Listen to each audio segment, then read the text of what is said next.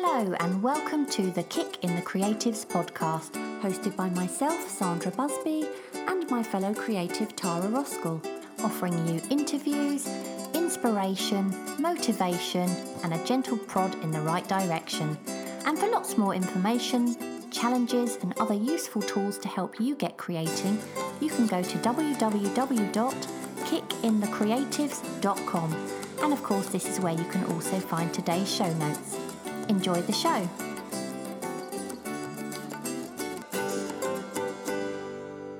Welcome to today's episode, and today we're going to talk about the benefits of starting your art journey later in life. But before we get onto that, we want to say a big thank you to our latest Ko-fi supporters. And actually, we've got quite a long list here because um, we've been doing a few interviews recently. So I think how many is about three in a row? So we're Yeah, kind of like like that. reading out three episodes worth. but we've got Katie and Gabriella and Peter. Peter says cheese, but I think he must mean cheers. um, Cheryl Oz, she says, I haven't felt like I was part of an art community like this since art school 23 years ago. Thank you both for inspiring and thought provoking topics. You both feel like old friends, and I just love listening. Less of the old, though, please. um, art by Jackie P. Uh, Rick Favor, he says, You ladies are the highlight to my workday. I've been enjoying listening while I work. Um, Alexi Craft, thank you for spreading creativity. And Jane Parker, thanks for helping to inspire and motivate me. And I've also got Joanna Brown.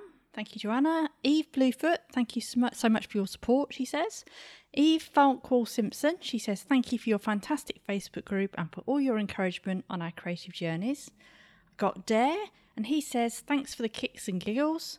Marsha Furman, Valeria, Karen Taylor, she says, Thank you for all you do in the creative community. And we really do appreciate that support you give us. Not only does it help us cover the running costs of Kick in the Creatives, which, you know, does cost for our hosting and things like that, but it also shows that you like what we do. So thank you very much. Ah, and also, actually, just while we're there, I've got a podcast review. We will get onto the actual topic soon. So the podcast review. Since when have we ever got onto a topic Yeah. soon? no, okay. I, I've got one here, and this is from The Floating Artist, and it's via Apple Podcasts Canada. And it says fun, informative. And it's a five star. It says inspirational and very entertaining. I love the art tips, interviews, and Sandra's and Tara's banter. Warning listening in public may lead to bouts of giggling out loud on the bus. They're unpretentious and a little bit cheeky. Well worth a listen, whether you want to develop a creative habit or an experienced creative. Oh, that's so nice. Yeah. We love re- we love the reviews, don't we? It's really Yeah. nice. Do you know what? You know, sometimes I think you've said to me in the past, haven't you? You've printed you've printed things like that out, haven't you? And Yeah, they're all on my your notice wall. board in front of me. Yeah, I need to do that. I think. You do. And then when you're feeling a little bit, "Bleh," you just look up and think, oh, somebody likes me. Somebody. Yeah. Anyway, we also want to say thank you to everyone who's been sharing their work with us on social social media. So, um, I have been loving the work of Sophie Knight. She did the Miniature May challenge, and I know that's not this month, but we haven't had a chance to talk about May, have we? Because we've been doing the interviews. So, um, I um obviously I'm sort of going back a bit, but I really loved her stuff. She did loads of tiny little acrylic paintings on mini canvases. I think they were something like six and a half centimeters square or something like that, and they were all really good. I don't think there was one subject she didn't cover. Did you see those? yeah, and she was doing little ti- time lapses. Did you say that? I saw some of them. They're so good. Yeah. So good. She did like, I think one of them was like a little red telephone box or something like that. And then she did some marbles, which obviously I'm going to love because I love painting marbles myself. And it's just like all sorts of different things. One was a close up of um, some newspapers, and oh, it was really, really good. I really enjoyed those. Um, but on to June though. Andy W. Art, he's been doing the Quick Kick June challenge, which is drawing a cartoon every day. And they've been really, really good. Worthy of any newspaper cartoon column, I think.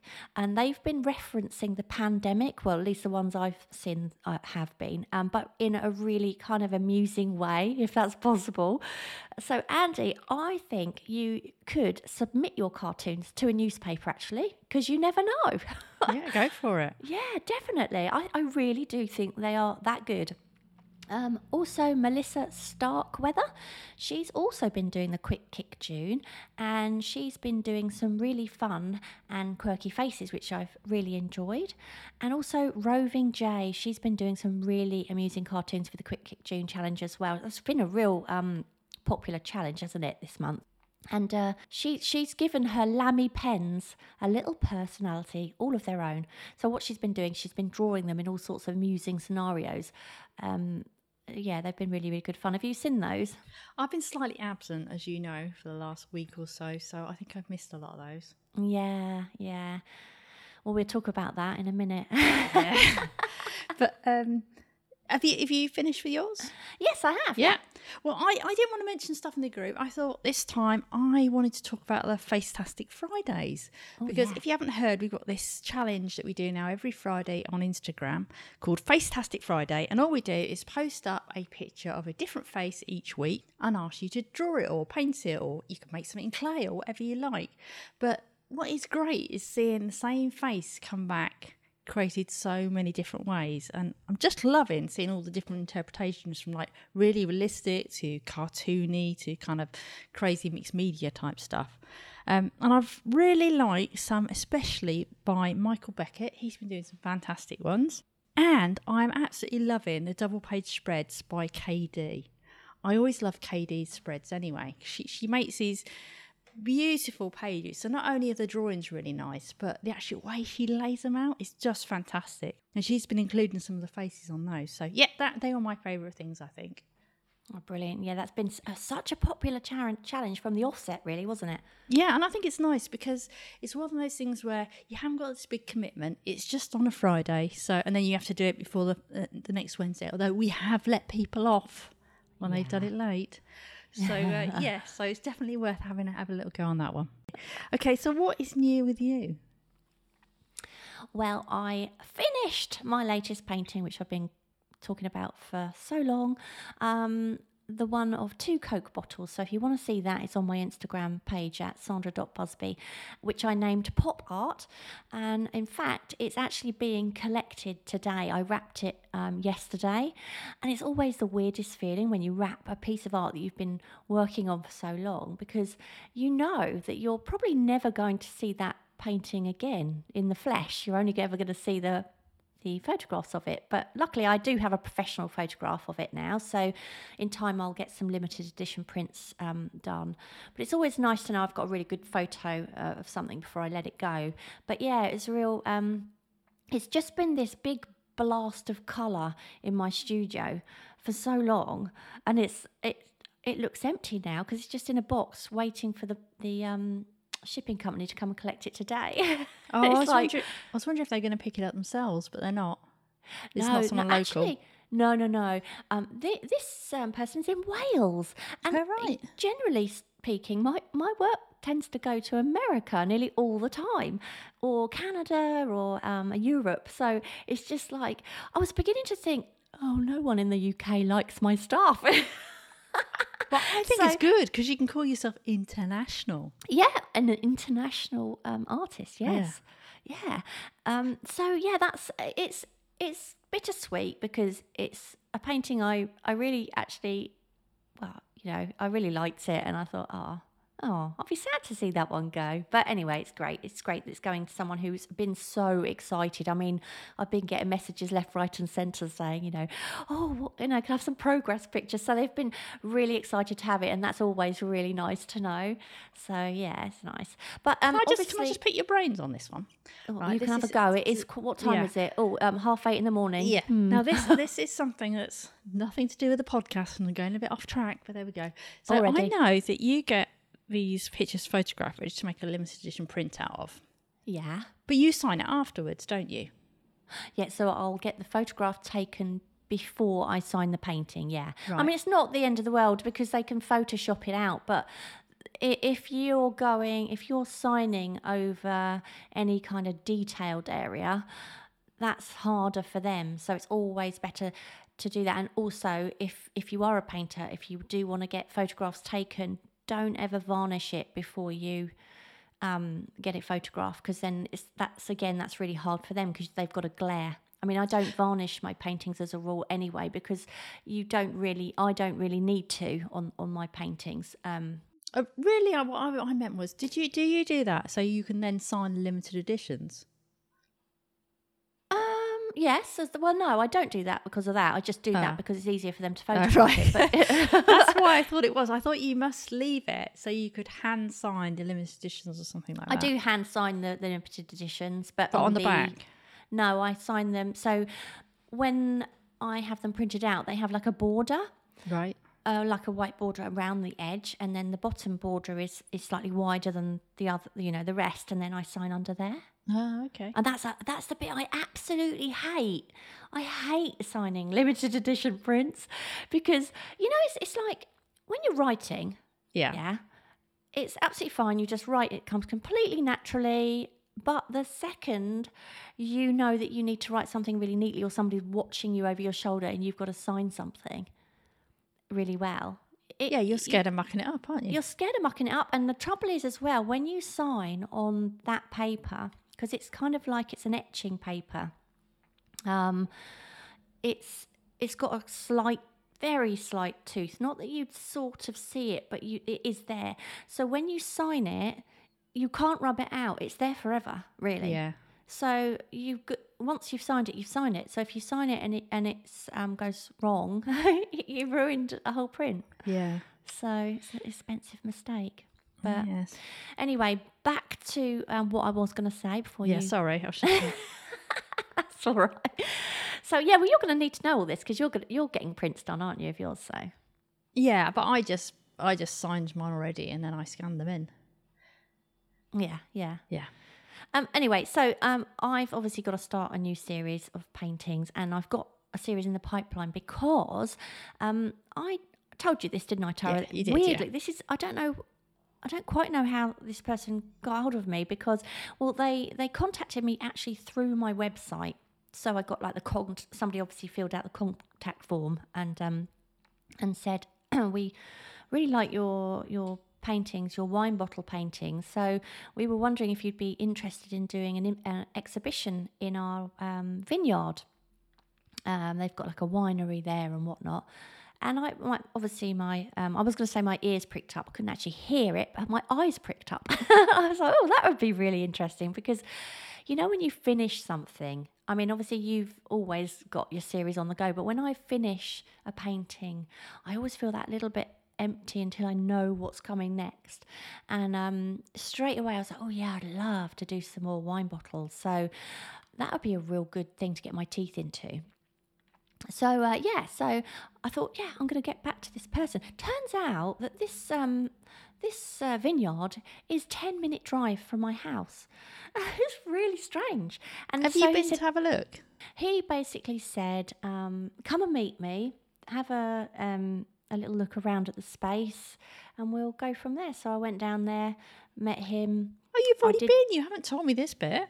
Oh no! When I thought I'd save something for the Okay, podcast. It- Actually, it was only at the weekend. It was only just this weekend just gone that I went down. So, um, it's kind of like he's got this like almost lodge thing where you know you can hang your artwork, and he's sort of thinking of, of doing a wine slash art exhibition. So it worked for the both of us really. Wine and cheese and and art all goes together. So um, yeah, so that's exciting. And then, but then he said, "How soon can you can you do one?" I was Oh like, "Well, God. I've only got one painting at the moment of wines because everything else is sort of sold. So I'm going to have to get a body of wine paintings together, I think. Um, but that's great because I said to him, "Look, you know, I'll try my best to get enough paintings together for the end of the year, if not early um, next year, perhaps spring." Have you got photos taken of the other wine bottles before you sold them? Yes. Oh, that's good then. So you could do limited used- editions as well. Yeah. Oh, yeah. Yeah. Definitely. I never um, used to take have professional photographs taken of my stuff. And then I learned when people started saying, "Oh, is that one for sale?" No, it's not. But and they they're like, "Oh, have you got any prints?" No, Yeah. because I haven't photographed them, or I have, but I've photographed them on my iPhone. Do you know what I mean? Yeah. So I've I've learnt now that I need to have a proper record of paintings definitely. before I let them go. So yeah, so that's what I'm getting my teeth into next. Um, really, just trying to get some stuff um, prepared for an exhibition, and it would be my first solo one. Actually, I've done exhibitions before, but I've never actually done a solo one. So can you imagine the fear? Oh, Oh, I was, yes. I was Oh, scared you'll enough be last fine. time. You'll have a few wines, won't you? Well, I don't. Did I'll you tell him I one- don't like wine? I'll have a beer, please. I know. I- I'll be the only one in there drinking beer. no, what I actually said to him is obviously I'm going to have to do a lot of research um, by way of tasting the wine before I before I paint it. yeah. anyway, You do like some wines, though, don't you? Oh, so yeah, you'll be all well, right. uh, yeah. I, occasionally, but I, do you know what I've realised? I think it is. I think when you drink wine, it a lot of it depends on where you are, who you're with, the situation you're in. If you're sitting on a balcony in sunset with Spanish guitar playing behind you and on a holiday or something, you'll you'll think, "Oh, I love that wine. Oh, this is lovely." You drink that at home, it'll taste completely different. You'll go, "This isn't how I remembered it." I've not, I've realised that. I think wine is about a lot about where you where you are at the time, as to whether you enjoy it or not. In my case, I anyway. think a lot of things are like that, aren't they?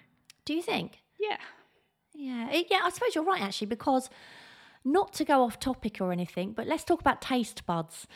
so, when you were a kid, Yeah. I remember loving cream soda. Do Oh, you you talked about this bloody cream soda before. Oh, I used to love it. Have I? What on a podcast? Yeah. God, that must have been ancient podcast. It was an ancient one. Yeah, well, uh, you know, this is how much it's affected my life. I'm still talking about it. So, um, a little while back, it sort of came back, didn't it, on the shelves? It was, I don't know whether it was, uh, sometimes they do that, don't I? always remember seeing Dandelion and Burdock on the shelves for a while. I was thinking, really? My God, that was, I hated that as a kid. But anyway, um, it tasted like Germolene. Do you remember Germolene? Oh, or remember the smell deep of it. Yeah. yeah, that's what dandelion and burdock tastes like to me. And um, anyway, so uh, yeah, I tasted. I thought I've got to have some of that. I used to love that when I was a kid. I, I bought some and I had a little sip, and it was like licking a sugar bowl. It was disgusting. Yeah, it's Yeah, mega yeah. sweet. Yeah, it really is. Anyway, um, back to art, I Back- back on suppose. One other thing that I wanted to mention. This is long. This Is this it about gonna ice be cream soda? It's not about that No. again, is it? No, no, no, no. so, um, going back to what's new, and Yeah. it is going back a bit actually, because again, we've been doing these interviews, so it's taken a, us a while. This is why we've got lists and lists. I've got a scroll here in front of me. What's new? so, um, for a while, uh, we have been testing Instagram reels, haven't we? Yeah. Wait, I can't remember how long we set ourselves. Was it three weeks or something we did? I think it was two weeks. All right. and we set ourselves a little challenge of um, testing out Instagram reels. And we'd actually interviewed Angela Earhart, um, and I have pronounced that right, haven't I? Yeah, I think so. always- yeah, and um, she was talking about Instagram reels, and I was looking at hers. Oh, she does amazing reels, and so we said, let's challenge ourselves to do some reels. You were already toying with them al- already, weren't you? And you were kind of saying, Sandra, you really need to do this. Yeah. So we did it for two weeks, and we were, what our challenge was was to do a reel every day for two weeks, and um, you know, and see what the reaction was. And I'm not sure I'm any the wiser. No, I know. It's bizarre, After that, I wasn't sure whether they work or not. It was really fun. it? Well, but well, just tell people what a reel is first. And what, what a reel is, is a portrait. So you basically use your phone or something similar. You shoot in portrait mode and they can be up to 30 seconds. Mm. And supposedly, Instagram were giving them a little bit of preferential treatment because they like video and it was a fairly new feature. So hence why we were testing them out. It's kind of like the TikTok, but Instagram Yes. TikTok, isn't it? Yeah. Mm. Anyway, so it was really strange because I'd get, you know, maybe one reel would get, I don't know, 1,500 views and another one would get 39. I know. It was really weird, and and it, it, it didn't seem to matter whether I did the same time, the same kind of video. It it was just really weird. I yeah, so I don't I just don't know if it works. I don't know, No. but I did learn how to do a reel, so there you go. what I would say about them is, is I've had similar experience. So I've posted some, and you get nearly two thousand views on it, and then I'll post another one, and like you, it'll get forty, and you think, hmm. I don't understand why that's happened. Especially when you've put like three hours into making a Yeah. thirty second reel. So the only thing I would say is, I think it does does increase your number of followers, because I would definitely say. Doing those increased the amount of people that followed me because I think what it what happens is that people who wouldn't normally see your stuff are seeing it more. See, I, I don't know if I got. I think I might have got nine more followers, but I don't know whether that was through the reels or not. Well, I did also follow follow people because I find people through reels as well. You know, I like their work, so I don't know. Anyway, let's move on to what is new with you. Well, obviously, I was doing the Instagram reels with you. Yeah. So, um, also, I've started a course to try and learn how to sell my art. So, it'd be interesting to see how that goes. And I'm not saying which course it is at the moment because I want to see does it actually help me and and what I am finding is I'm I'm struggling on on one real thing on there. Um, and I'm hoping I can't get a bit of a breakthrough. Now, if anybody's got an ideas, you're very welcome to give them. And that is, who is my market? Because I think if you sell certain things, you know who your market are. So if you sell pet portraits, pet owners are your market. so you can just go into like forums and magazine magazines that sell pet stuff and you know write for them and go into uh, pet forums, pet Facebook groups, and that's where your market. You can start chatting to people in there, can't you? Um, Yeah. But when you sell, well, when you want to sell weird faces, who is your market? It's like, yeah, um, so I'm. That is my big struggle at the moment, working that one out because I don't know. Where to, portraits are the hardest thing to sell in that way because you, if you draw, if you're drawing a portrait, then it is of a specific person. but mine so- aren't necessarily of a specific person. No, n- no, but it Yeah. usually it is if you're looking at a general, you know, and so really you've got that one possible buyer. Do you know what I mean? Yours Yeah, are obviously completely different because they're very they're they're not a like you say a specific person. Yeah, I mean they But could they be. I could mean they could, they could be. Yeah, Mm. and, and so I was trying to think who is my market, and I was trying to think is it kind of would these people be like entrepreneurs? Would they be podcasters? Would they be are they a little bit eccentric? You know, kind of entertainer type people? And uh, I haven't worked that out yet. Anyway, so that is work in progress, but Yeah. um, definitely interesting. I've I've rewritten my about page on the basis of doing that. So, uh, and that was quite fun to do actually. Apart from that, uh, it's been a bit of a crazy couple of weeks, really. We lost our dog, as you know, uh, our 13 year old lamb, which was really horrible. And so I haven't been making much art because he was ill. And then, crazily, we, we decided that we were going to get a, a dog fairly soon afterwards. And this time we wanted a puppy because our other dog was a rescue and we had a lot of problems with him. So we thought we'd get a puppy. We, we didn't really expect to get one so soon, but we decided to go and have a look. And now we've ended up ended up with this little mad crocodile that. that basically bite, bites everything is incredibly cute but oh my god so tiring so yeah i haven't made any art for about two weeks i don't think so, it's so uh, funny. It's so funny because you, you told me when um you you lost Diesel and I was you know I felt heartbroken for you. But then when you said we're looking at puppies, I thought, oh dear, oh dear. I don't think she realizes how No, much hard we- work a puppy is. Well, the reason we got our previous dog, we got him as a rescue, and he was Yeah. one, was because we didn't want a puppy. Yeah, Because we they didn't are hard want it- work. We didn't want to go through that. Mm. But because he came with, because he had like nervous aggression, always brilliant with us, but Yeah. a lot, lot of problems. And so we thought we're going to mess our own dog up this time, you know. so uh, no, hopefully not, obviously. But um, yeah, so we wanted to at least try and give a dog the best start we thought we could. Sort of thing. Yeah. So, yeah, but my God, he's so full on. And so, uh, and obviously, we're having to get up in the night because he needs to go out. So Yeah. it's very tiring. It's probably is like having a baby. It really that that's the thing. It really is. It's um I remember it well, and I remember the first year being almost like having a toddler. Oh, it's don't like say yeah. when you have a baby, uh, you know, basically all they do is sleep and eat and Yeah. poo. Yeah. but it's it's like having a baby, but this thing can run around straight away.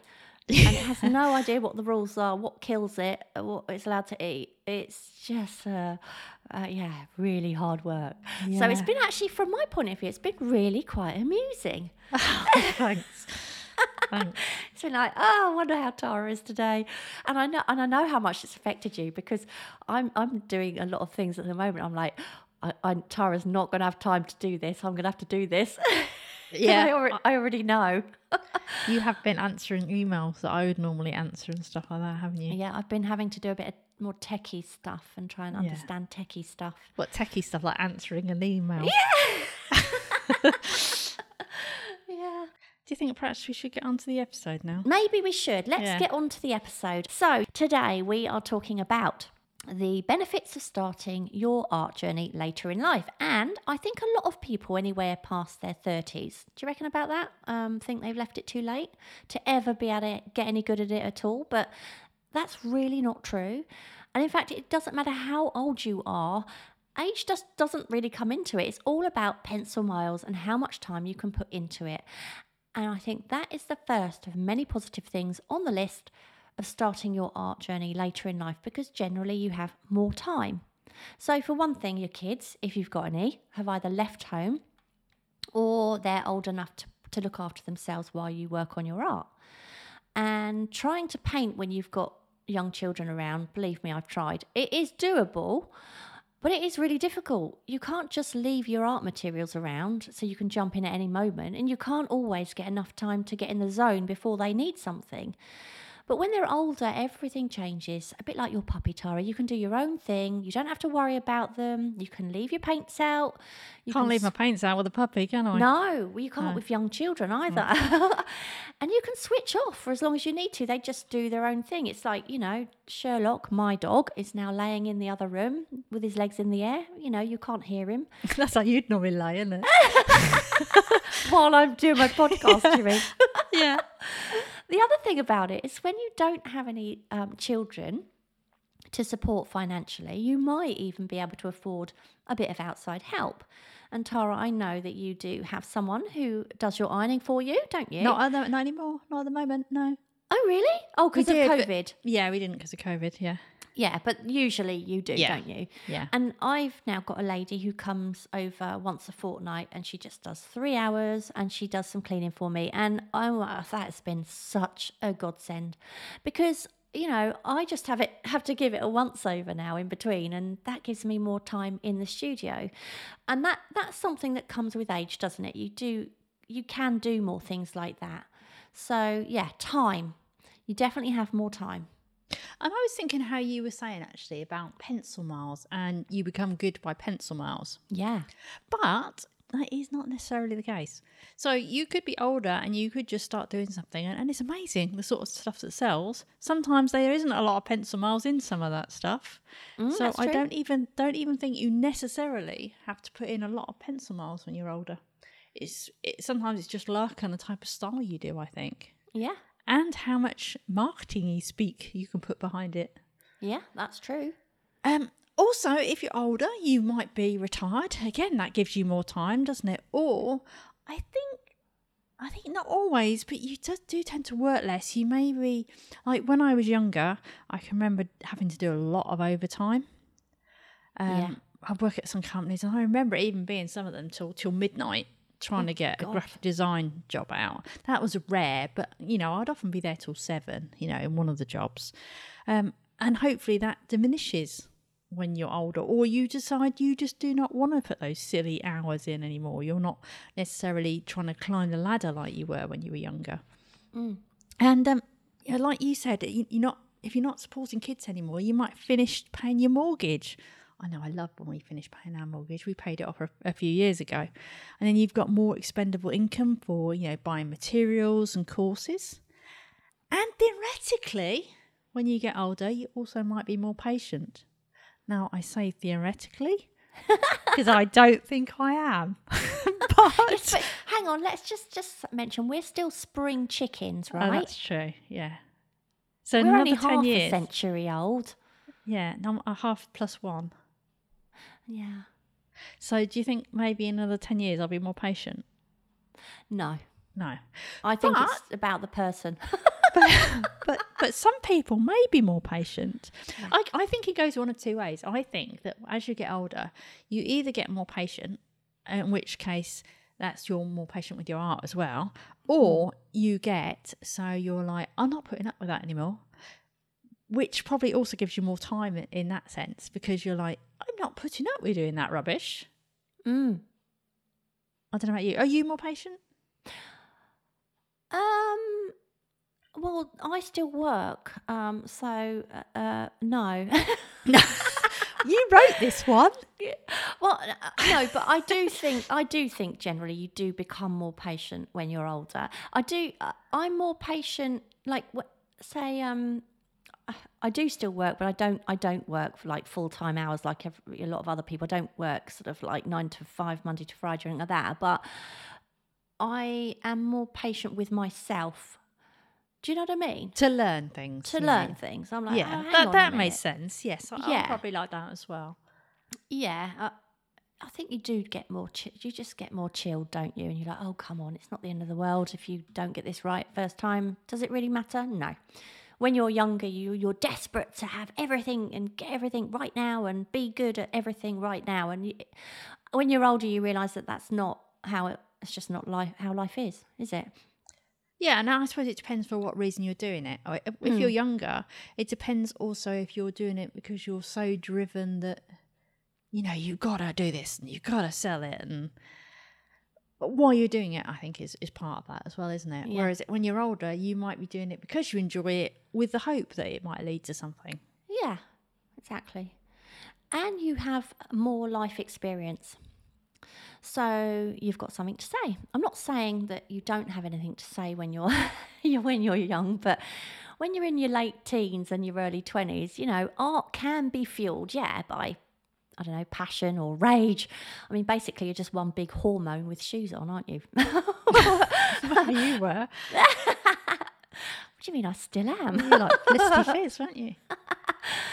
But you know, as you get older, you're you're more able to put those you know emotions into some kind of a context. I think you you still remember all of that stuff, but you've you've developed a bit of perspective, and you can see things with more clarity, and you're not you're not just seeing things through a hazy fog of testosterone if you're a man or estrogen or I don't know I don't I'm not a biologist but you know what I mean? It's just like this haze of hormonal you know ups and downs. And you know we tend to mellow as we get older and we finally think about things more than we act on them. And i think that's a really good thing. That is that's one thing we definitely do. We, we have more thought process before we make decisions. You know we look before we leap. And you know we have memories and experiences look, to look back on but we're better equipped i think emotionally to articulate them into an art form. Do you know what i mean? Was that Yeah, I really mean- deep? No, not really. But you might have a story to tell as well, because you know, you've got like life experience behind you. You might have things you want to say through your art, and there might be more meaning to your work. I mean, I know mm, from my part, when I was at college, I wish I knew that I, wish I had something to say back then, something to say in the form of fine art Yeah. because um like when I was at school, as you know, I was painting quite traditionally. I was painting cottages and churches and stuff like that.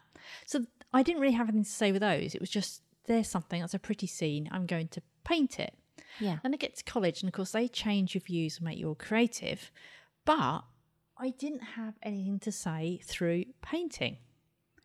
And that only came from, and I don't necessarily think it's just age, but it came down through consistent, consistent working, consistent thinking. Yeah. I'll, t- I'll tell you what else as well. I think you're less easily influenced. Do you agree?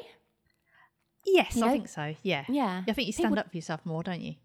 absolutely. People talk about older people being set in their ways. And although, you know, that can be a negative thing in some ways, you're less likely to listen to people who try to tell you what you should be doing. And where art is concerned, that's that's an actual blessing, I think, because, you know, although it's always a good thing to be open to new ideas and try new things, obviously, but you also want to be true to yourself and allow yourself to develop your own style without being overly influenced by what the current trend is. So, you know, if I'd have listened to everything I was told by my art tutors when I started out, I wouldn't be the painter I am now. I'd have gone much more towards the abstract painting. And to be honest, I think I'd have stopped enjoying what I was doing. There's nothing like painting something that you know has come solely from you, your way, your style and better still be confident about it. And that's another thing that comes with age. You become more confident in your own skin and, you're not bothered you're not so bothered what other people think. Yeah and i think that style can develop quicker. As, as you're going back to the amount of time you've got i think mm. time is very much key for developing that style. Yeah. And and also like you say not being influenced by others not necessarily having gone to art college because when you go to art college there is very much how you say that you're you're being taught, you're being told what to do. So you might have certain projects you have to do. Those projects might not suit what you like. And while it's good to try these things, it, it does push you in a certain direction, I think. Okay, so another thing is that you are more able to say no. And when you start out, you kind of have this thing, don't you, where somebody asks you if you'll do a commission and you're so delighted that anyone would even think about paying for something you do, you kind of say yes because you think you need to and you should. But actually, that is not always the wisest idea because not everything is suited to you. I mean, I remember um, somebody asking me once to do um, a commission. It was a a church, like a watercolor church, they wanted, and you know, I was not going to do that. I was like, I don't like painting landscapes, never have really enjoyed painting landscapes. I like looking at them, I just don't enjoy painting them. So I knew straight away, no, that's not for me. I'm going to hand that over to an artist I know that would be suited to. Um, but and I think that that is because I'm older and I just know what I want to do when you're younger, I say you, you take something like that on and you'll stress about it the whole time because you'll be thinking, I, I, I, how am I going to do this? Do you know what I mean?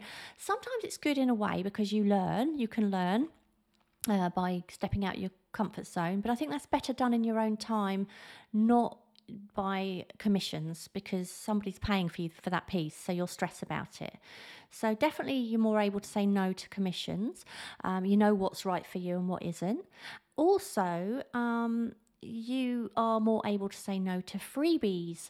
And as much as it is lovely to give away art to friends and family, um, you don't want to get into that thing where, and I'm sure I know you've had this Tara, haven't you, with logos and things like that. Oh, you gosh, have, yes. you know, with your when you were doing your um, graphic design you'd get people saying, "Oh, oh, um, can you just can you just knock me up and uh, knock me up a, a, logo?" And it's like, and and people, you know, would say to me, "Oh, can you just I just want a little sketch of this? I don't know, this house or whatever." And it's like, well, it's and then it'd be just, "Oh, just one of your five minute sketches."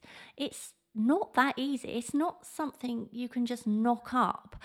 And I think when you're not an artist, you do assume that people can just throw something down and it doesn't take any thought or uh, it just, you just do it, you know? And that's not how it is. And I think as you do get more experienced and more and older perhaps you you can say oh actually no i can't do that for 3 if you want to if you want me to do this i'm going to have to charge you for it you know? Yeah, I mean, not, is... I'm not about your own mother or your sister or whatever like that, but you know, you've got to, your time is actually your money, isn't it? Because if you're working on something for someone else, you're using time that you could actually be earning money, which is basically what we need to to support ourselves, isn't it? Well, it's almost like asking someone else for their other profession, isn't it? It's like it's like going to your accountant and say, "Can you just knock up my accounts for free, please?" Or an accountant who is a friend who who you don't pay but you know they're accountant so you go Yeah. oh can you just take this home and go through my accounts Yeah, you same. wouldn't do that it? would you No. I can see. I mean, I, okay, if I was a hairdresser, you know, I can see that must be a problem for hairdressers as well because they must be constantly getting people saying, "Can you cut my hair?" But you can tie that in with having a cup of coffee with someone, and yeah, I'll, I'll trim your hair for you, no problem. But when it's um, art, I think it's a different thing because it, you can't. It's not like you can. You can't just do that over a cup of coffee with someone, can you? Do you know well, what I I mean? still think that's sort of wrong. I don't think you should be doing that to the poor old hairdresser as well. No, no, no, I agree. Um, another thing you have is less fear, isn't it? Things I think worry us less as we get older because we realise the insignificance of the small stuff, such as you know wasted paper or a bad drawing. And I guess that's because over the years we see some pretty upsetting stuff, don't we? Um, and as teenagers and, and young adults, we just kind of it just goes over our heads. But uh, you know, after a while, you, we do start absorbing this stuff, and, and if, if we don't see it, we st- we you know we hear about it. So um, over time, I think those smaller things just seem so trivial. So you know, screw it up, start again if you need to. It's not a disaster. Yeah, I think it's that less preciousness, isn't it? It's like hmm. it is not the end of the world if that drawing doesn't. It might be frustrating, Yeah. but it's not the end of the world. You can just start another one. And also, maybe as you get older, you can pay yourself a little less. I mean, there's so much competition when you're younger, isn't there? Yeah, definitely. You know, especially if, you, if you're in an art class or something. I remember being quite competitive with that, even. You know, you want to do that best drawing or whatever. Um, but now, maybe when you get older, you can just allow yourself to enjoy the process a little bit more without totally being fixed on the the outcome. I think as well, you, you know, when you're younger, like you say, you're worried about not being as good as someone else. Well, that is life. We're never, there's always going to be someone who can't draw as well as us, maybe, and there's always going to be someone who can draw better. It's just how, it's just a case of how much experience that person's had. But also that um, person who who doesn't draw as well who doesn't draw as well as you, so you're the better one. They could be doing better than you. Yeah. It doesn't matter. It actually, I don't actually think sometimes, and it mat- matters your level of skill for some things. Definitely I think not. it's just how good you are at getting yourself out there. You know, if you want to make a go of it professionally, I mean, how Yeah. good you are at getting yourself out there, how good you are at promoting yourself, are not necessarily. It's not all about the art. Mm. Yeah, I agree. I think you're more open to trying new things as well. So, you know, life is shorter, so we start to be more daring and less inhibited. Um, we care less about what other people think of us and the things we do. Uh, take my sketchbook, for example. I used to worry, didn't I, that every sketch should be perfect. I mean, you know, what if someone sees it and thinks I can't draw, or if I do it really loosely, they might think I'm no good at what I do. you know, because perhaps I've done a blind contour drawing for fun, and they might look at it and go, "Oh my god, she can't draw," you know. But now I get that that is just not the point. I love now letting go in my sketchbook and just having fun with it. If it doesn't work, it doesn't matter. And you know, I get so much more joy from sketching because of that. You know, if it works, it works, or if it doesn't, it doesn't. So what? Approach. You know, I'm just not bothered now who sees it, whether it's the good, the bad, or the ugly. I mean, because I know what I've done. I know what the point of it was. It doesn't really matter if they get it or not. Do you know what I mean? Yeah, it basically you're a bit more thicker skinned, aren't you? Yeah. You- if if someone does say something, it's like, oh well, you know. I think I think it also it matters who says it. So you're you're thicker skinned. Um, if people you have no, you know, you don't know who they are. Uh, What does it matter what they think? Who cares? Um, you become a little bit more confident with yourself, don't you? Comfortable and less bothered by criticism. I think I think all of us are always bothered by criticism, but it perhaps rolls over you a little bit more because you just think, ah, well, it's just it's just a drawing. You don't like it, that's fine. Do I care? Um, I mean, like when I was younger, I would never have done a podcast, and I would never have made those silly YouTube videos that we made. we know for this channel, it's like I would just not have done it because I would have been far too self conscious for a start putting stuff like that out. But then you start to realize when you get older that you do things like that and people actually kind of admire it or laugh at it in a good way and it's the same with art, isn't it? They kind of appreciate that you're trying something. It's Yeah. not just knocking you down for you know for doing something that's not the best thing ever. Yeah. I, I agree. No, I, I think I would never have done a podcast in a million years earlier. I mean, God, when we spoke about doing this one, I was absolutely terrified. We both were actually, weren't we? You, you had a lot more experience than I had, but um, But I'd only interviewed. I'd yeah. never I'd never done a chatty kind of podcast. No, and I thought, what have I got to say? I've got nothing to say, but clearly we've got plenty to say. yeah, you never stop. I know. Actually, you're the one that always accuses me of that. So I know. I'm quite bad as well. Um, I think as you get older as well, you, you get you're more interested, aren't you, in joining groups and making new collections as well. Did I just say collections? I meant connections, obviously. Aside from having more time to do it, we also um, have more of the confidence we need to meet and make new friends that we might not have done when we were younger. So some people, as they get older, might perhaps be widowed, and so finding your tribe becomes more important to you. Um, lots of our people in our Facebook group actually they form great connections with other people in the group, and I know that some of them have even met in the flesh, and that's something I think younger people are less likely to do because they just feel um, more comfortable with the people they're already familiar with. You know, it's scary meeting new people, isn't it? I mean, what if they don't like me? That sort of thing. I, Um, actually, I actually really like, and I would. It is like how you say, like when I was when I was younger, thought of say going to a meetup and knowing nobody yeah. would be like, oh my god. Mm. But now the thought of, you know, I've been to some meetups where you just go and have dinner with a bunch of people, and I quite like that. oh, really? That's interesting. Now, I would never have said, I'd never have guessed that of you, Tara. Yeah, I'd have thought the complete opposite that you'd you were comfortable with people you know. N- no.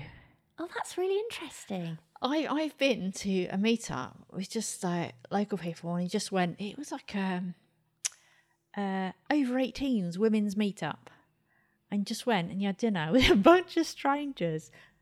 Oh, not even art related, just literally. I know, just just go and have dinner with a bunch of strangers, and it's actually really interesting because you tend to st- when you when you the people you know, you know.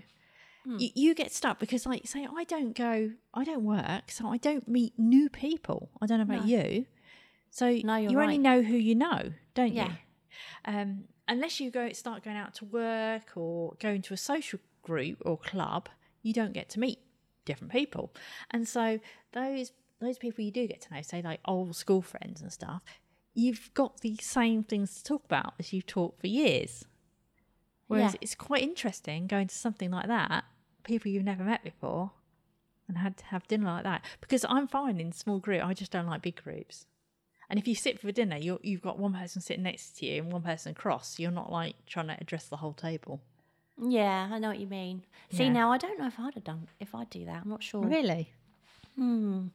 Although when I was twenty, I think I was about twenty. went on holiday on your own. Yeah, I did. I went on holiday. I went to uh, uh, Greece. I think it was Greece. Yeah, it was. It was Rhodes. I went to Rhodes on my own for two weeks. And it was quite funny because because I was on my own, everyone kept trying to take me under their wing. I was like, I'm absolutely fine. and what I had to learn to do was the the worst part was going down to um, the restaurant to have dinner because it's really st- we didn't have mobile phones back then. That was not a, a, they weren't around at all. So all you'd have is you wouldn't have kindle you'd have a book. So i used to take a book down with me and just sit and read it until my my meal came and you'd si- kind of get people just looking as if to say oh my god that girl is on her own. She's got nobody. And it's almost like you could see that they feel very sorry for me but actually i was absolutely fine. And that was a huge confidence booster for me because for the first couple of days i remember laying around the pool and thinking I, I, i'm too scared to do anything else and go outside of the resort and then one day i thought no i can't i can't come on holiday on my own and then go home and say i, I just laid around the pool i've got to go and do something so i just decided i would get a cab to the nearest harbour and um, walk along and see what's going on. And then I found a boat with an extraordinarily attractive man wearing a wetsuit. Oh, uh, just doing it up, he wasn't it? He was offering scuba diving courses. I was like, oh, that sounds good. There was other people on the boat, obviously. So I asked him how much it was, and, and um, so I arranged to go out scuba diving, uh, like on a little. Um, you know, introductory dive the next day, and that was the first time I ever did scuba diving, and um, I, I fell in love with that. Yeah. Uh, yeah, but it was it. Well, I had to know. I had to learn how to my, handle myself out there pretty quickly because, you know, imagine a twenty-three-year-old girl on their own, typical Shirley Valentine, where hotel manager sees you on your own and thinks, oh, you know, I'll show her around the town. It was very much Yeah. like, oh, hang on a minute. so I had to have my wits about me. But um, it was still something that, as an early age, I think it did me a huge favour because before then, I didn't, I wouldn't have even walked into a McDonald's on my own to get a McDonald's, let alone go in a restaurant. Now I, I wouldn't have a problem at all. It just wouldn't See, bother I, I do hate that. I hate. I would rather go and have dinner with a bunch of strangers who are all meeting Yeah. up for a meetup than I would go and sit on my own. It's weird, isn't it? Yeah. But I, I know when we arranged our meeting, didn't we? Our first meeting in the flesh. I think we'd known each other for about a year. We'd been chatting away and uh, talking on the phone and stuff like that. But we, uh, uh, well, we didn't actually arrange it, did we? It was kind of thrown on me. Like, Yeah, I- I suddenly you it. arrived. Yeah. It was all, all, you know, it was a big surprise, which was great. And um, but you know, if if that had been an arranged thing, in my early 20s, I'd have been torturing myself thinking, oh my God, what if she doesn't like me? What if we run out of conversation? And, and no matter how well it went, I'd still be thinking of everything I said that might have sounded stupid, you know? Whereas when you're older, you don't care about that stuff you, because you're like, well, I am who I am, and, and that's okay. You know, unless you're a murderer or something, that's definitely not okay. But if you're a generally nice person and, and you try to be a good person, um, it doesn't matter. It's fine. You know? Yeah, I don't know where we've got to. Ha- have you lost your mind? Uh, yes, probably. That's I know where we got to. It was. It was going to say also art is good for our physical and mental health. I'm not quite sure why it's good for our physical health, unless we're throwing ourselves around and jumping at canvases.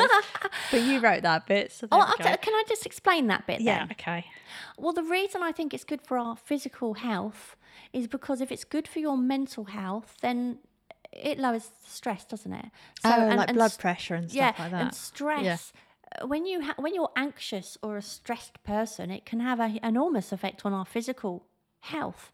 So if, if you can get rid of that part of it, then Yeah. that's why. and Anyway, also, if you, if you do throw yourself at a canvas bit, that, that does get you Yeah. moving as well, doesn't it? yeah. So, Can you imagine me throwing myself at a canvas yeah, I can actually. with my tiny paintbrush?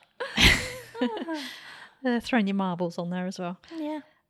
And also doing and learning new things that keeps your mind active as well. It's like people sitting and doing Sudoku, isn't it, on all those number and letter sort of quizzes, and that lowers your stress level as well. Especially if you're not precious about the outcome, and don't have a bit of a paddy if you do a bad one like I do sometimes.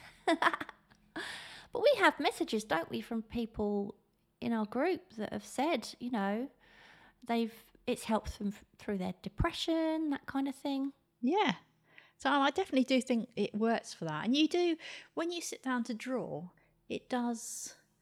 If you're engrossed in it, you do sort of lose time, don't you? So you're obviously in the moment. Yeah. If you have a lot of stress going on around you and you're in a stressful environment or you have a stressful day at work, um, when you're drawing, uh, j- uh, going back to quickly scuba diving, scuba diving and drawing are the two things I can do, or painting, where I cannot think every, I cannot think of anything else. My mind is solely on what I'm doing, and yes, it wanders, but it wanders in a good way. It doesn't. uh, The stress just goes. It's really strange. Whereas I can read a book like a novel, and I can still halfway through um, realize I've just created my shopping list in my head. Yeah, I can read a book and I get ideas as I'm going through the book. It's a nightmare sometimes. oh no, you and your ideas. Uh oh. Tara's got another idea. Oh no. yeah. I'll tell you what else it does as well. I think it gives us a sense of purpose. Um, Yeah. I cannot tell you how sad it makes me feel when I hear an older person say that they feel like they've lost their sense of purpose. Um, I've even heard someone say that they feel like they're a waste of breathing space. And I think that's probably the most negative statement I've, I think I've ever heard. It, I could almost feel myself welling up when I heard it. It was awful. Um, I think sometimes that comes with when your kids have left home or your grandchildren have grown up or you've retired and you no longer have a job. So some people just need to feel needed. And I know a lot of people personally who are like that and they really do need to feel needed. I must say, I'm the complete opposite to that. I've never felt the need to be needed before. In fact, the less I'm needed, the more time I can just spend doing what I want to do and paint. When no one else needs me, you know, I need me. I, you know, I'm, I'm free to do what I want to do and, and I'm absolutely fine with that. Um, but I think people who have some form of creativity in their lives, um, are too busy to you know creating to feel anything other than fulfilled they they fill their time doing something they love to do and it doesn't matter if they're selling or whether it's just a hobby. Um, i don't mean just a hobby i think it's important. I think it, it gives a sense of purpose. It gives you reason to get up early. You can't wait to get out your paints or your clay or your camera or whatever creative thing it is you like to do. Yeah, and that purpose that you're saying, I think, also comes from how you were saying is the social aspect. A lot of people, when you're older, you might do art in a group, and I know I know there's things around here where people get together and well, not at the moment, but they get together and they paint together. So not only have you got the sense of purpose from the actual painting, but you've also got those new friends and that kind of support network as well, haven't you? Yeah, I honestly think the most important thing anyone should have in their lives is an interest or a hobby outside of their family or their friends. Just do just something they love to do, and I think then you you will always have a purpose. And you know, so an art is a great one for that. Well, shall we move on to our question that we had last time? yeah, um, God, well, I can't even remember what that was. That so long was- ago. Has a real life situation ever inspired your work? And you're kicking off with those. Okay, so Gabriella Pop, she says, yes, indeed. Here in Germany, most people were hoarding toilet paper during the lockdowns. This was inspiration for a new mini me. and they're, they're little tiny pictures of Gabriella that she'd put in different places, wouldn't she? And she'd take photos of them. I know, they were brilliant. So cute. And then I've got Sue Watson. She says, I did a short series of collages expressing how I feel about my situation, being my daughter's carer. And they were very unlike her usual work. I found it quite cathartic and have been posting them on the Mobilise Facebook page, which is for carers. And I've been pleased that they seem to speak to others who feel the same way. I didn't do in them caring about the result, just about expressing myself, but I was surprised how strong and powerful some of the images are. And I've got Val Tomic. I especially began my artist's life a year ago after the murder of George Floyd during the many protests I was seeing on the TV. I could not participate fully because of COVID, but still wanted to help. I recognised also that resources in the communities impacted most by events would probably be the most impactful. I started making art with social justice themes. I ended up donating the money that was raised to organisations with their roots in communities like Minneapolis, Detroit, and Inkster, organisations that would know where that money was needed to have an impact. Here I am a year later, and I can't believe all that's happened and all I've done. I've made over 300 pieces of art. Wow. I've had some amazing opportunities, made some great new friends, and I now make and sell art regularly. I even made art that ended up in the hands of I can't pronounce. Pulitzer? A Pulitzer? Pulitzer prize winning playwright and a Grammy winning music- musician. Oh, wow. That is an incredible story. That is an amazing year. yeah, wow. I've got Rusilla Mood- Moodley, and she says, Healing my inner child inspired a series of poems and paintings. And I have Andy W. Art. Real life often seeps into my cartooning. I do sometimes let it appear into my more serious work. I did this one to cheer myself up when I quit a well paid but horrible and stressful job. I presume he must have actually put a picture of what that was on that yes, comment. I apologise. I should have posted it there. I, I've got Sophie Code, and she says, I started hug sculptures a year ago to send to friends and family that we couldn't see or hug because of the pandemic. They started out as air dry clay and progressed. Now I have the mould I use to produce them, I send them to ICU teams and nurses. cannot wait to hug again. Now, I'm not with you there, Sophie, because I've actually liked the non hugging rule. Yeah, you're not into hugging, are you? and it's, I'm it just makes me all the more determined whenever I see you to wrap my arms around you and, and hug Mm. you really tight and give you a bear hug. And I'm only really doing it now to annoy you. Yeah, you can't wait for us to meet again, can can't you? wait. Yeah. Michael Beckett, he says, I am fortunate to live near the Rocky Mountains and nothing puts things into perspective like a road trip through the Rockies. Weekend trips to the zoo are another source of inspiration. I make art to relax and my subjects usually reflect that. I can't do those things often anymore due to health issues, but I'll probably never run out of photos I've taken for references. I do like cartooning sometimes where real life issues will show up as the subject matter, but generally, dealing with society ails in my art is just too exhausting for me. Do you know what? He's talking about these um, cartoons and a couple of people, two or three people have referred to cartooning being, you know, almost uh, doing, you outlet, know, isn't it? Yeah, and I suppose I get that with Felicity Fizz sometimes. Yeah. Although I don't drink as much as she does, anywhere near the amount that she does. But there are some things I do, and I'm like, you know, nobody actually knows if this is me or not, but I do. And it's also a way. It's almost like a release, isn't it? It's um, Yeah. take that horrible situation, and make kind of fun of it almost. yeah, definitely. Just want to mention as well, you know, a couple of people have mentioned the pandemic. Yeah. um, inspiring some of their work. I wonder in years to come whether there'll be, you know, like you get um, art that is war related.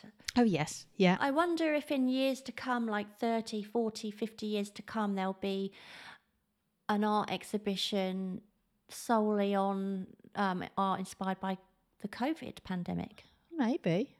I tell you what would be really nice is I've saw I've seen like films and documentaries about the pandemic, but it, it's it always has the majority of it is depressing, and they'll have uh, like ten minutes at the end that's like the positive stuff. Yeah. You know, like the clapping for carers and stuff. Now, wouldn't it be nice if they did a documentary of the good things that have come out of the pandemic? Yeah. Yeah, because there just- has been a host Yeah. of them. Yeah, I mean, like the the the woman Val Tomic who was talking about how she did her art that made such an impact, and how she now makes and sells art regularly. I mean, what a great story! And all those things could be really good, couldn't they? Oh, absolutely. Yeah. You are right. I think it's people worry about trying to put a positive spin on something where thousands and thousands of people have died. And it's very hard because obviously you can never forget that. But you have to sometimes, you have to, you have to think, okay, what about the other stuff? Because otherwise you'd just be depressed all the time, wouldn't you? Yeah, just a bit of balance, I think, would be Yeah. nice. Definitely. I've got Rick Fravor, and he says, Yes, one time when I was in a very sad and angry mood, I painted this image of a storm out on the ocean with no shore in sight, as if I was on a ship doomed to sink in the midst of a powerful stew. Stew? Storm. it's now my most treasured piece. Oh, amazing. I've got Margaret Gray. Years ago, when my kids were little, myself, my sister, and her three kids and our hobbies went to Algonquin Park and camped. My little dog was a pup, and one day we went on a hike up a mountain. Bijou ran straight up, so full of energy, and we followed along. Me grumbling about my sister always dragging me up mountains. At the top was this amazing view. Sometime later, I painted it. My little pup died last year at 17. Wow, that's an old age for a dog, isn't it? It's great, yeah. Our kids are all grown up, and my sister now lives six hours away from me. So I'm really glad I have that painting to remind me of that wonderful day. Oh, that's nice. Yeah. I've got Jutta Mueller. I hope I said that right. Of course, I sketch in my visual diary. And we have a brand new question for you, which is What is your own personal, most extreme example of procrastination? So, And what's yours, Tara? I didn't prepare one. I've just realised you were going to ask me. what is your own personal, most extreme example of procrastination? I don't know if it's an extreme example of procrastination, but I have been planning that project that I keep telling you about that I've got the idea for and I still haven't done it. Mm. So that keeps getting put back and back and back. I guess You know what you need? What a challenge! No, you, you need a kick Need in a your puppy. creatives. you need a kick in the creatives. Uh, I need a puppy sitter. That's what yeah, you do. You do. Uh, yeah. No, I, I keep thinking, oh, maybe I'll start that. and Maybe I'll do that for the July portraits. So, yeah, Yeah. I've got a few other things I want to finish. That's trouble. Yeah. How about you, anyway? Um, I guess I guess uh, going. I've mentioned this before. You know, when I started sketching, very first started sketching, and I was scared to spoil the pages Yeah. in my first sketchbook. Six Yeah. months. It literally Yeah. took six months to to to actually spoil my first page, and I did spoil it as well. It was awful, but If it took that beginning to get onto now where I love sketching. It is bizarre, isn't it? How mm. I mean, some some of the reason I'm not doing my project, I, I'm sure, is because in my head I built it up to be this great thing. You know, But you, when you did your sixty-day challenge, find Yeah. your art style uh, ch- uh, challenge. With it, Yeah. if anyone hasn't heard of that, look on YouTube. Type in "Find Your Art Style Challenge," a sixty-day challenge, and um, you literally set yourself a challenge, didn't you, to video your progress every day of how you solely found your art style yeah, and what you did to achieve that, which you did achieve that. But I seem to remember you saying exactly the same thing. You procrastinated on that for a while and you were saying, I'm worried that I've built this up and it won't work. yeah. It's not just. It's not just. It, I guess it's just so much work, isn't it? Mm-hmm. if yeah. you are documenting it, it's so much work. And I'm probably looking back at that one thinking, oh my God, that was so much work. Yeah. Because it's not actually that much work just doing the challenge, but it is when you document it as Yeah, well. Yeah, definitely. God, so, So- much went into that, didn't it? Yeah. So, Yeah, amazing. yeah, I am still thinking about it because I, I, I want to do something. This is what I'm thinking. I want to do something where I experiment with different ways of making up abstract faces. Yeah. So it won't just be using my existing style. I want to push from that. So Yeah. there may be elements of that coming into it, mm. but I want to I want to push push away and in different directions and, and and just see what happens really. Yeah. Anyway, Right.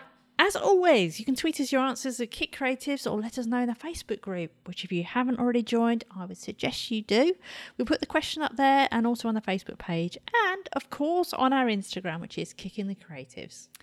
And we hope that gave you the kick in the creatives that you needed. And don't forget to pop over to our website at kickinthecreatives.com to find out how you can take part in some of our upcoming challenges. And of course, there you can also subscribe to the podcast so you never miss an episode. And if you're enjoying the podcast, we'd be really, really grateful if you would leave us a little review on iTunes or even just a star rating if you don't have much time. And if you do leave a review, we'll read it out as long as it's good.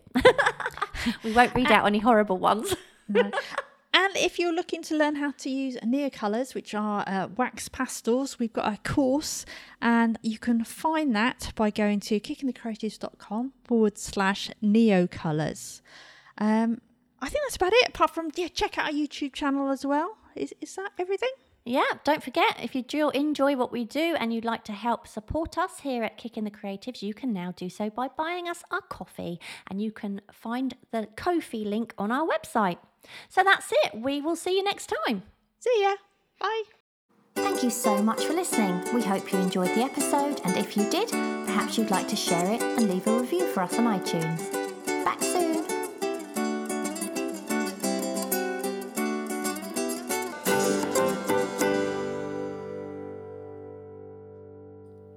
Okay. I should stop saying that. Every time I um every time I, go to edit this podcast, the first thing I hear is Okay. Okay. Welcome to today's episode, and today we're going to talk about the benefits of starting your art journey later in life. But before we get onto that, we want to say Oh, I a big. record. Oh, are you joking? You didn't say it either. Sorry. I, I suppose because we were doing it on the other thing. Yeah, exactly. I'm never going to be able to top that now. Sorry.